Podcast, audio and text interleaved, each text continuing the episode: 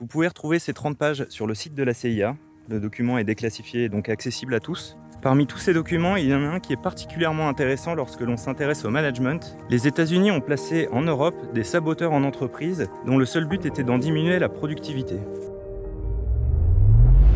Ce manuel existe vraiment. Il a été édité par la CIA en 1944 et rendu disponible et déclassifié en 2008. Ce manuel de sabotage simple était mis à disposition des citoyens qui voulaient aider les alliés en fragilisant leurs entreprises ou toute forme d'organisation. Ce qui était ironique, c'est que c'était à l'époque prévu pour affaiblir les organisations et les entreprises. Certaines pratiques de sabotage qu'on retrouve dans ce manuel semblent encore être utilisées dans notre quotidien je vais vous en lire quelques-unes qui concernent les organisations, les managers et même les employés, et je vous parie que certaines techniques de sabotage vous rappelleront des situations qui vous font souffrir au quotidien, ou pire, pour lesquelles vous avez fini par vous résigner. Concernant les organisations, le manuel de sabotage préconise de tout faire selon des process et de ne pas permettre de prendre des raccourcis. Par ailleurs, il est recommandé de déléguer chaque nouveau sujet à un comité dédié et que ce comité ne soit jamais de taille inférieure à 5 personnes. Enfin, il est recommandé à chaque meeting de ressortir des sujets du meeting d'avant et de remettre en question sa gouvernance.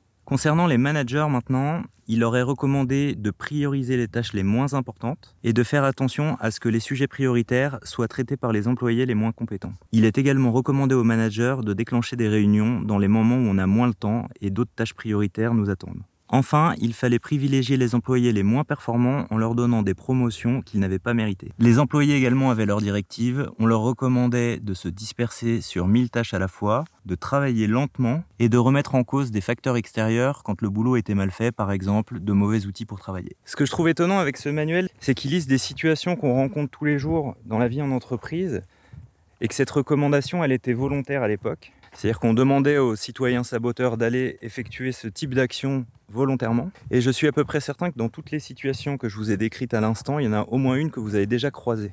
Et la question à laquelle j'aimerais répondre dans les prochaines vidéos, et vous pouvez peut-être m'aider dans les commentaires, c'est pourquoi? Comment ça se fait qu'en lisant un bouquin comme ça, on se dise « bah oui, c'est évident, c'est contre-productif », et pourtant c'est des situations qu'on croise tous les jours dans toutes les entreprises. Pourquoi?